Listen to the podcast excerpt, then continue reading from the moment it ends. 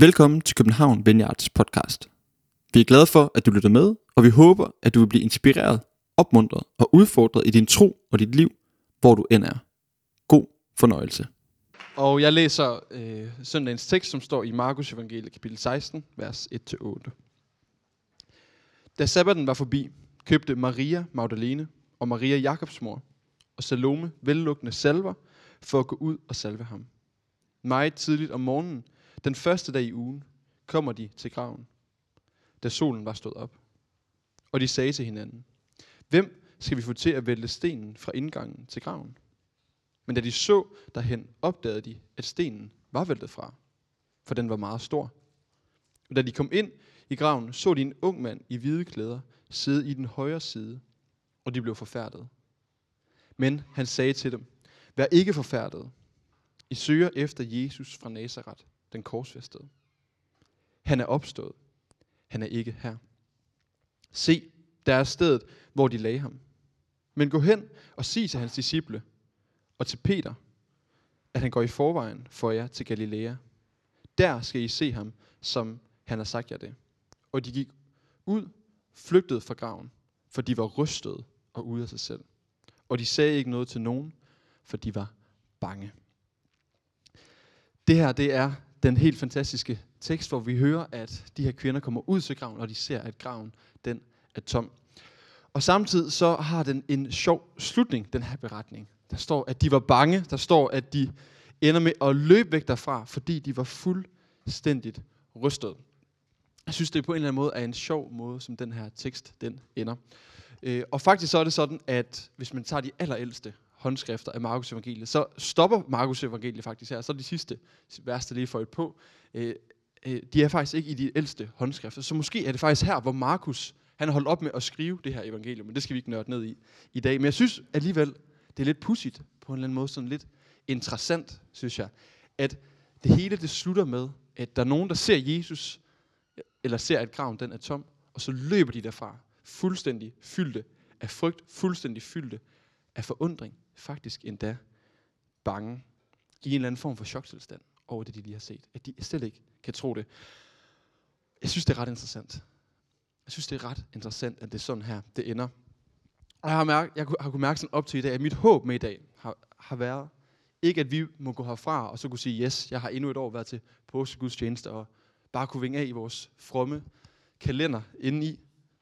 Nej, mit håb har været, at vi må gå i kirke i dag og opleve det, som kvinderne de har gjort her. At vi må gå hjem herfra, rystet over, at døden den faktisk er besejret. At vi må gå hjem herfra og være rystet i vores grundvold over, at graven den faktisk er tom. Jeg håber ikke, vi går herfra og bange, ligesom de her kvinder.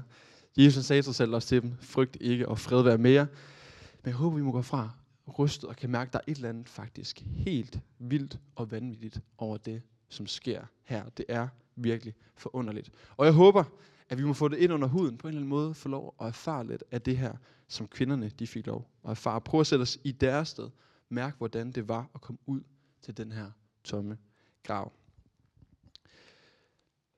Det var virkelig forunderligt, det der skete. Og jeg ved ikke med jer, om I kender til det her med, at noget, der er forunderligt, noget som på en eller anden måde er dragende, det ender med at blive sådan lidt kedeligt, lidt tomt, trivielt hen ad vejen, jo mere man ligesom har beskæftiget sig med det. Det kan gælde alle mulige ting, øh, at det ender sådan med hen ad vejen måske at blive sådan lidt trivielt. Så tror jeg også, at det kan ske med påske.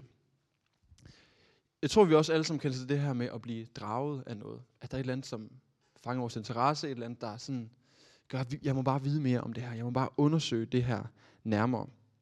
Og sådan tror jeg, at de her disciple, som har fulgt Jesus, de har, de har mødt ham, og Jesus han gik bare og kaldte på dem. Og med det samme, så kom de og fulgte ham. Han sagde bare til Peter, følg mig. Og så begyndte han at følge ham. Peter, han var på en eller anden måde draget af Jesus. Og sådan ser vi, han gik rundt omkring og sagde bare til folk, følg mig. Og det tror jeg ikke, det kunne have lykkes, at de var begyndt at følge ham. Og havde forladt alt, hvad de havde, hvis ikke det var, fordi de var draget af Jesus. Der var et eller andet, de bare ville have mere af. De ville finde ud af, hvem han var. Han var så vild en person, at de bare måtte have mere af ham. De var forundret over det, som de mødte helt fra begyndelsen, tror jeg. Og jeg kender også selv til det med at blive draget af Jesus. Draget ind til ham, fordi der er et eller andet særligt hos ham. Det kender jeg, det kan opstå igen og igen, men jeg husker det helt særligt på en meget intens måde, at det begyndte at ske for mig i mit liv tilbage i gymnasiet, hvor jeg sådan på en eller anden måde, som jeg ikke havde prøvet før i mit liv, virkelig blev draget af Jesus. Der var et eller andet ved ham, der bare var særligt. Jeg måtte vide mere om, hvem han var. Jeg måtte forstå ham bedre. Jeg måtte lære ham øh, bedre at kende. Jeg begyndte at læse i evangelierne. Jeg begyndte at bede mere. Jeg begyndte at engagere mig mere i den kirke, jeg var en del af. Jeg ville bare lære den her fantastiske mand bedre at kende. Sådan tror jeg også, det var for disciplene dengang. Og det som så, jeg har bemærket i mig selv, som nogle gange kan, opstå, øh, kan sådan opstå, noget der nogle gange kan ske, når det er, at jeg starter med at blive draget af noget, så lidt over tid, så er det, at det kan ende med at blive sådan lidt trivielt, sådan lidt ensform. Og det som i starten var et eller andet mysterium, noget der var forunderligt, det ender med mere og mere bare at føles som noget, ja, jeg bare sådan det bliver måske mere og mere sådan rationelt, noget jeg sådan skal kunne forstå til fulde. Jeg vil også gerne på en eller anden måde kunne kontrollere det, kunne sætte det i systemer, finde ud af, hvad, hvordan er det nu det med Jesus fungerer, og lære en masse, og vide en masse, og kunne sætte det i min boks, og på en eller anden måde kunne placere Jesus på den der hylde, som jeg så gerne vil have ham på, hvor at, her forstår jeg ham. Nu har jeg ligesom kunne bruge ham inde i mit system. Sådan kender jeg det i hvert fald. Sådan kan det være med bibelteksterne. Så har man læst dem nok gange, føler man. Man har hørt om opstandelsen nok gange, til det på en eller anden måde til sidst faktisk næsten mister den der dragende effekt. Det kan næsten til sidst blive sådan helt dødt på en eller anden måde faktisk. Og komme og høre det samme igen og igen. Og det som først begyndte at drage os, det ender med at blive noget, som faktisk er trivielt. Der er en, der hedder Hartmut Rosa, en sociolog, som faktisk taler omkring det her med at blive forundret, og samtidig have behovet for at gerne ville beherske ting. Og han sætter dem ligesom op mod hinanden, de her to ting, forundring og beherskelse. Han, øh, han har sagt sådan, at når vi er færdige med en sag, fordi vi er, fu- vi er fuldkommen behersker den, så siger den os ikke mere. Når vi ligesom på en eller anden måde har fået kontrol på det, så holder det op med at være forunderligt for os. Det kunne være et eller andet emne, vi var optaget af. Det kunne være, at man øh, virkelig bare vil vide alt om vin, fordi man synes, det smager fantastisk, og begynder at undersøge det, og til sidst så kan det være, at det bliver sådan helt kedeligt og trivielt. Det kunne også være, at det var det omvendte, at det faktisk blev mere spændende. Men nogle gange, så tror jeg, det ender med, at vi føler, at vi behersker det, og det holder op med at sige os noget. Så nævner han faktisk i sin bog, Bibelen. Han er ikke som sådan øh, kristen, tror jeg ikke, Hartmut Rose, men han er meget optaget øh, af Bibelen. Og han siger, at det er en bog, som har noget helt særligt, fordi den har evnen til på en eller anden måde at kunne provokere os og hisse os op igen og igen og igen. Og så refererer han blandt andet til en pianist, som hedder Igor Levit, som jeg aldrig før har hørt om, men han har sagt noget smukt omkring det her med at blive forundret igen og igen over det samme. Og det er helt specifikt en sonade, som han virkelig holder af. Han siger sådan her. Jo oftere jeg spiller en sonade, jo mere jeg arbejder med den, desto mindre forstår jeg af den. Desto mere fjerner den sig fra mig. Desto mere lykkelig bliver jeg for den. Og desto oftere vil jeg gerne spille den. Jeg vil aldrig kunne sige, nu har jeg forstået den næste. Målet er, at jeg altid gerne vil komme tilbage til begyndelsen. Jeg kan godt lide den sætning. Målet er, at jeg altid gerne vil komme tilbage til begyndelsen. Og hvis vi skal sætte det ind i påsken her i år, hvis det på en eller anden måde skal blive relevant for os, så tænker jeg, det handler om for os at komme ind og se fra begyndelsen, sammen med de her kvinder, hvordan det var at se den tomme grav. Hvordan det var at blive forundret over, at, graven, at stenen den var væltet væk fra graven. At graven den faktisk var tom. Det er ikke bare noget, vi skal kunne beherske, noget vi bare skal kunne forstå, men noget, vi skal forundres over. Mærk helt ind i det inderste blive forundret og rystet over det. Og man kan måske faktisk endda sige, at hvis vi ikke bliver rystet over påskens budskab, har vi så overhovedet forstået, hvad det er, der skete. Hvis ikke det faktisk ryster os en gang imellem. Og de her kvinder her, som var med Jesus, de, havde, de var nogen, som var i hans følge. Jeg synes, det er ret interessant, det her med de her kvinder, som gik og fulgte øh, Jesus. Han havde selvfølgelig sine disciple, sine, sine 12 disciple, der fulgte ham øh, i høj grad, så var der andre, der også fulgte efter ham. Og iblandt det her følge, så var der de her kvinder, og vi kan læse om dem lidt forskellige steder i evangelierne. Vi kan læse om, at de kendte ham personligt. Nogle af dem var meget tætte venner med Jesus. Nogle af dem har måske været lidt mere velhavende og var med til at betale for rejserne, som Jesus han tog på rundt omkring i Israel. Nogle af de her kvinder har stået ved korset og set Jesus dø. Mens at mange af hans disciple, de var flygtet væk, de var bange, så de her kvinder gået ud til korset og se Jesus dø på korset. Og den mest kendte af de her figurer, måske er faktisk Maria Magdalene, en kvinde, som havde været besat af en hel masse dæmoner, og på et tidspunkt så griber Jesus helt vildt ind i hendes liv, han helbreder hende og sætter hende fri, og så begynder hun at følge Jesus. Og hun er også en af de kvinder, som stod ved korset og så Jesus. Og vi læser også her i Markus evangeliet, at hende og en anden og nogle andre evangelier, de taler om andre kvinder, så de har været en lille gruppe af kvinder, men i hvert fald Maria Magdalene og nogle andre kvinder går ud til graven. Og de har selvfølgelig været grebet af sorg. De har mistet deres gode ven, ham de havde kær, ham de var begyndt at sætte et særligt håb til. Og kan ikke lade være med at tænke på, hvad har de mon egentlig tænkt? Hvad er det egentlig, der er gået gennem kroppen på, på dem den her dag? Det er to dage siden, at de lader Jesus ind i graven. De ved, at han ligger derinde helt død. Der ligger en død krop inde bag den her sten. Og hvad har de mon egentlig tænkt? Hvad de begyndt at tænke om den her mand, som de havde fulgt? Den her mand, som de havde håbet på, virkelig skulle være noget særligt. Det spørgsmål tror jeg også, man kan stille om disciplerne. De disciple, som havde valgt at følge Jesus. Hvad har de egentlig tænkt de her dage? De havde jo haft den her forventning om, at Jesus han vil oprette et rige. For dem så handlede det hele tiden om her og nu. Jesus han var på vej til at gøre noget vildt. Han helbredte mennesker rundt omkring. Han gjorde særlige ting rundt omkring. De fulgte ham. De, han var nu i Jerusalem, inden der, hvor magten ligesom var. Det var nu, han ligesom skulle gøre noget særligt. Og i søndags der talte Flemming omkring det her med Palmesøndag. Og hvor vi hørte om det her med, at en masse folk, de jubler, mens Jesus kommer ind, de råber Hosianna. Og samtidig så sagde Flemming, at på en eller anden måde, så de folk, der stod her, de havde en misforstået lovprisning af Jesus. Det er lidt som om, at de sådan ikke helt havde forstået, hvad det egentlig drejede sig om. På en eller anden måde, så havde de deres egen idé. Jeg tror hver især, der stod i den her flok, og måske især de disciple, der var tæt på Jesus. De har haft hver sin idé om, hvad det var, Jesus han skulle komme ind og gøre nu. De havde alle sammen måske et eller andet behov inde i dem, for at gerne ville kunne kontrollere eller beherske Jesus. De ville så gerne have, at han gjorde det, som de lige tænkte, at han skulle gøre. Og der tror jeg ikke, de er så anderledes end os faktisk. Jeg vil også gerne lige kunne bruge Jesus til det, som jeg gerne lige vil kunne bruge Jesus til. Jeg vil også gerne kunne kontrollere ham, beherske ham på en eller anden måde. De har haft hver sin idé om, hvad Jesus han skulle gøre, og hvad de kunne bruge ham til. Vi læser for eksempel to af hans disciple, øh, Zebedeus-sønnerne blev, blev de kaldt. De diskuterer, og de vil have de to bedste pladser ved tronen. Øh, selv, jeg tror, at det lige derefter Jesus har vasket deres fødder, så sidder de og diskuterer, hvem af dem, der er størst iblandt dem, og hvem af dem, der skal få den bedste plads. Og der har de jo ikke tænkt på et eller andet på den anden side af døden, et eller andet andet sted, hvor de skal herske. Nej, de har tænkt på, her nu, lige her i Jerusalem, der skal vi have de to bedste pladser i Jesus. Det er faktisk ret fedt, vi følger ham af Jesus, for lige om lidt, så smider han romerne ud, og så tager han magten, og så kan vi få lov at regere. Det bliver da mega fedt. De har haft en misforstået idé om, hvem Jesus han var. Så hvad har de her disciple tænkt? Jeg tror, de har været i choktilstand over, at ham, som skulle genoprette det hele, han var nu. De var efterladt i chok. Det er det første chok, de får, at Jesus han er død. Og Johannes i Johannes evangeliet, han skriver også, at de gemte sig inden døre, de her disciple. Fordi de frygtede jøderne. De var bange for, hvad der skulle ske. De var bange for, at de også ville komme efter dem. Men der er nogen, der er modige af den her discipleflok, og det er kvinderne. Og det er dem, som vi ser gå ud til graven. Og vi hører Markus, han siger, at de tænkte sådan her. De sagde til hinanden, hvem skal vi få til at vælte stenen fra, øh, fra indgangen til graven? Og så ser de derhen, så den væltet fra den her meget store sten. Lige her, der kommer chok nummer to for de her. Chok nummer et var, at Jesus var død. Chok nummer to er, at han er der ikke længere. Han springer fuldstændig deres rammer for, hvem han var, hvad han er for en person. Og jeg tror måske først, de er svært ved at forstå. Øh, jeg ved ikke, om de har tænkt, hvor, hvor er han så egentlig lige henne, og så videre.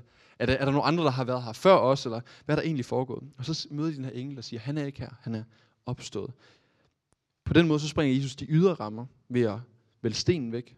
Han springer den ydre ramme ved at overvinde noget så vildt som døden. Noget så definitivt som døden bliver overvundet.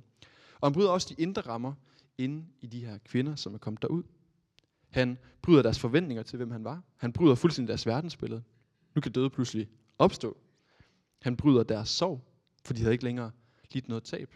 For han var jo åbenbart levende. Det er helt uden for fantasi, og det er fuldstændigt uden for kontrol. De har absolut ingen kontrol over det, som foregår. De kunne absolut ikke have forventet, at det var det her, der ville ske. At Jesus han er opstået, at han er verdens frelser. Det må være det, det betyder. Hvis han har overvundet døden, så må han jo være hele verdens frelser. Han skal redde os fra døden. Han skal redde os fra djævelens magt, fra syndens magt. Han skal ikke bare frelse et folk, han skal frelse hele verden. Det er det, som kvinderne de får lov til at være de første vidner af den her dag. Og det er dem, som vi får lov til på en eller anden måde at følge hen og kigge lidt ind i graven, og måske få lidt af et glimt af det, som de faktisk så her. Men stadigvæk, så tror jeg, de har været ja, de må have været dybt overrasket. De har jo gået derud til graven der med sådan en vis kontrol. Sådan lidt vist. Nå, men vi skal jo egentlig ud for at sørge. Vi skal ud for at tage os af den her døde krop. Give ham en værdig øh, sådan begravelse. Der var nogle sådan ritualer, man sådan skulle fuldføre, efter han var lagt derind. Men det her med den tomme grav, det synes jeg, det viser os, at det vigtigste i verden er uden for vores kontrol. Det vigtigste i verden er uden for vores kontrol. Vi kan ikke selv kontrollere det. Og samtidig så viser det os også, at det vigtigste i verden, det er inden for rækkevidde. Det er uden for kontrol, men det er inden for vores rækkevidde. Det er lige her. I forhold til det ukontrollerbare, så tror jeg nogle gange, at altså, hvorfor var det lige på den her måde, at det skulle foregå? Kunne Jesus ikke have gjort det på en eller anden måde? Havde han behøvet at dø og opstå og alt det her? Ikke? Og der var ingen, der kunne regne det ud, at det var det, der skulle ske. Selvom Jesus der fortalte dem det. De kunne ikke regne ud, at det var det, der skulle ske. Og jeg tror på en eller anden måde, at Gud han har valgt, at det var den her måde, han gerne vil gøre det på. For at vi simpelthen kan sige, at det er kun Guds ære. Der er ingen, der havde nogen indflydelse på, at det var den her måde, det skulle ske på. Det var Guds valg. Så som Gud han vil, at det her det skal stå som et mirakel for os. Som Guds ufortjente indgriben i vores verden. Og personligt, så synes jeg i hvert fald godt, at jeg kan finde en øh, hvile i det her med at vide, at det er uden for min kontrol, at Jesus han er opstået. Det handler faktisk, eller det handler om mig, han gjorde det for mig. Han gjorde det for os. Men det er jo ikke noget, som der var nogen, der hjalp på vej. Den, de eneste, der hjalp det på vej, det var dem, der slog ham ihjel, så han faktisk kunne opstå igen. For det, på den måde synes jeg, der er en hvile i det her. At jeg kan hvile ud og bare vide, det her, det var faktisk for mig. Det var for mig, at Jesus han valgte at gå i døden. Det afhænger ikke af mig. Det afhænger ikke af, om jeg forstår det til fulde. Ligesom de her disciple, ligesom de her kvinder. Men det afhænger af, at Gud han vil give os liv. At livet det vælger frem her for os. Og der siger noget om det her med, at det er inden for rækkevidde. Det vigtigste i verden, det er inden for vores rækkevidde. Jesus han er lige her. Og vi læser om, hvordan han blev ved med at møde de her forskellige disciple, efter han er opstået. Jeg synes, der er nogle fantastiske sådan, øh, fortællinger om, hvordan han kommer og møder dem. For eksempel så er der de her kvinder ved graven. Der kan vi læse i Matteus evangeliet i kapitel 28. Det kan stå heroppe, at han siger noget så fantastisk som, Godmorgen. Jeg synes, det er nogle dejlige ord lige at møde med dem. øh, og så siger han til dem, frygt ikke. Men gå hen og sige til mine brødre, at de skal gå til Galilea. Der skal de se mig. Så ikke nok med kvinderne møder ham. De andre disciple skal også møde ham. De var lukket inde, fyldt af frygt. Og så læser vi Johannes evangeliet. Jesus som pludselig står midt i blandt dem. Og også til dem siger, fred være med jer. Frygt ikke, fred være med jer. Og så var der disciplen Thomas, som Adam han talte om her for nyligt, som øh, Adam han er præst i, i Helsingør, det kan man høre ind på podcasten. Hvad hedder det? Øhm, Thomas her, han var der ikke den dag, hvor Jesus mødte disciplene. Så han havde svært ved at tro. Og alligevel, så vælger Jesus igen at møde op for at kunne vise Thomas, jeg er den opstandende. Han lader endda Thomas røre ved sårmærkerne i hans hænder. Og jeg kunne ikke være med at tænke på, på en eller anden måde, så er det som om, øh, altså sten er jo rullet væk. Jesus han er opstået. Det er han også i dag. Jesus han er opstået. Men det er som om, at det der sker derefter, det handler om, at stenen den også skal rulles væk fra hjerterne på, di- på disciplerne. Og sådan tror jeg faktisk også, det gælder i dag. Jesus han er opstået. Stenen den er væk fra graven. Han er gået ud af døden. Men igen og igen, så tror jeg, at vi har brug for at få rullet stenen væk fra vores hjerter. Så Jesus han på en eller anden måde kan komme ind med sin opstandelseskraft. Det var det, der skete for kvinderne. Stenen den skulle lige rulle væk fra deres hjerter, fra deres øjne, fra deres sind. Det var det, der skete for disciplene. Det var det, der skete for Thomas, at stenen den skulle rulles væk fra deres hjerter. Så Jesus han på en eller anden måde kunne få lov at komme ind, ind i vores hårde hjerter, ind der, hvor vi virkelig har brug for ham. Og jeg synes faktisk, det er også lidt sjovt, at der var nogen, som så og hørte, at Jesus var opstået. Der var ypperste præsterne, de hørte, at Jesus var opstået. Og deres reaktion var ikke, nej, hvor fantastisk. Døden er overvundet. Jeg tænkte, som man kan høre, at han stod op fra døden, og så stadigvæk tænkte, åh oh, nej, hvad gør vi med det? Øh, fordi de så det som en trussel mod sig selv. De så det som en trussel mod deres magt. De var så hårdhjertede. De var så egoistiske, at de ikke engang ville tage imod ham, som havde overvundet døden. De ville ikke lade stenen rulle væk fra deres hjerter. De ville ikke åbne sig op for Jesu opstandelseskraft. Og der kan vi jo stille os selv det spørgsmål. Lad vi sten blive rullet væk fra vores hjerter? Man kan sagtens have set og tro på et eller andet plan, at Jesus, eller vide, at Jesus er opstået.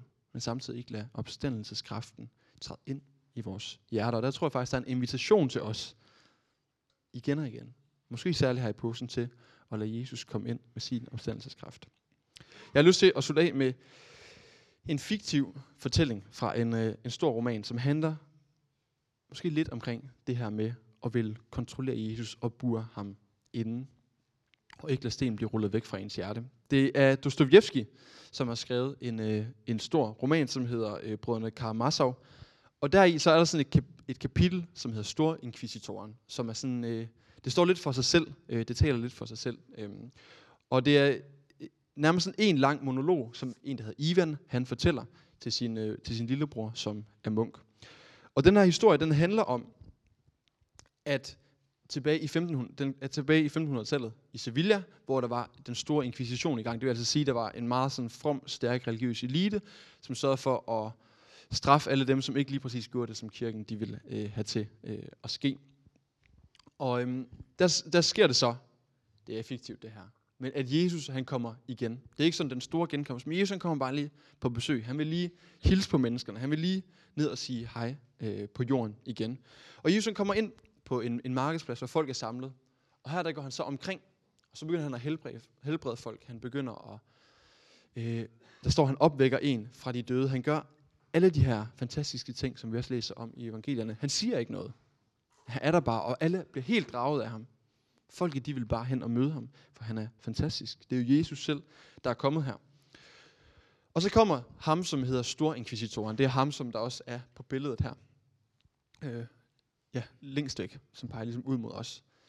Han ser Jesus her, og han har ligesom et følge med sig. Og han går hen og arresterer Jesus, fordi vi kan da ikke have, at Jesus han går omkring og udøver mirakler og gør alle mulige gode ting. Så de tager Jesus med og putter ham ind i en celle, og ja, fordi igen, ligesom ypperstepræsterne, så var han en trussel. Han var en trussel imod deres magt. De vidste godt, at hvis Jesus var, så kunne de ikke gå omkring og gøre det, som de var i gang med at gøre. Så Jesus blev sat i en celle, og så kommer her stor inkvisitoren. Det, man kan også kalde ham sådan ypperste præsten på en eller anden måde. Eller hvad hedder det, biskoppen i, i det her område. Han kommer ind, og så besøger han Jesus i den her celle. Og det er det, vi ser på billedet. Og der holder han en lang, lang tale for Jesus. Og han bliver ved med at anklage Jesus for, jamen du har ikke sat folk ordentligt fri. Hvis du virkelig skulle have sat folk fri, så skulle du have lavet endnu mere, øh, så skulle du have stenet til brød, du skulle have lavet endnu flere af de her fem brød til endnu mere brød. Du skulle have brødfødt hele verden, så ville de virkelig have fulgt dig. Du skulle have blevet på jorden, du skulle have oprettet et kongerige her og nu. Han anklager ham for alle mulige ting. En lang, lang tale, som vi ikke skal dykke helt ned i nu. Og mange gange så tænker man, Jesus, så svarer der igen. Så sig der noget. Så gør der et eller andet ved de der vanvittige ting, han anklager dig for. Og det, som jeg synes er så smukt, det er, at han holder den en lang, lang tale. Hele tiden tænker nu må Jesus altså der svare igen. Og Jesus svarer aldrig igen. Han kigger bare på ham. Og han bliver ved og ved og ved. Og så sidst så er hans tale færdig. Og så tænker nu må Jesus svare igen. Og så går Jesus hen til ham i stedet for. Kigger ham i øjnene og kysser ham på munden. Og så står der, hvordan den her store inkvisitor, han falder sammen af skræk. Tager, tager Jesus ud af bur, og så forsvinder øh, Jesus så fra ham på en eller anden måde, så synes jeg faktisk også, at det her, det handler lidt om det med den tomme grav. Jesus, ham kan man prøve at bure ind, men det kan vi ikke. Den her inquisitor, han har på en eller anden måde slukket for opstandelseskraften. Det var en del af hans religiøse system, at Jesus han var opstået. Men på en eller anden måde, så ville han selv tage kontrol over Jesus. Så han havde sit eget lille bur, hvor han havde buret Jesus inde, fordi ham Jesus, han var ikke til at kontrollere. Han gjorde alt muligt, som de ikke havde kontrol over. Han ville ikke lade stenen på en eller anden måde rulle væk fra sit hjerte, selv da han mødte den opstandende der. Og det, jeg synes er smukt, det er, at Jesus han finder vej. Jesus han går hen og kysser ham. Jesus han går ud af graven, og han møder os. Så tror jeg også, det er i dag. Han har simpelthen lyst til at stå foran os.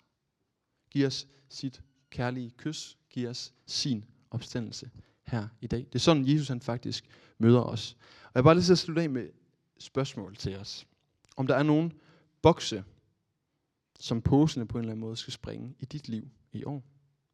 Er der en eller anden sten måske, som skal rulles væk fra dit hjerte? Er der en eller anden ny forundring, som måske du længes efter, og få lov at, at se det, som kvinderne de så her i graven, på ny og blive forundret, på ny og lade opstandelseskraften komme ind i hjertet. Jeg synes, vi skal rejse os op, og så skal vi til at bede sammen. Jeg har bare bedt, lyst til at bede en bøn omkring forundring. At vi bare må forundres over det, som Jesus han gør. Og har du lyst til at være med i bøn på en særlig måde, skal du også løfte hænderne frem foran dig selv. For at markere over, over for dig selv. Jeg vil gerne forundres over dig, Jesus. Tak fordi du lyttede med. Vi håber, at du går herfra med fred i hjertet og mod på mere. Du kan finde mere fra København Vineyard på Facebook, Instagram og vores hjemmeside. Og du skal vide, at du altid er velkommen i vores kirke på Nyvej 7. Vi håber, at du får en god dag.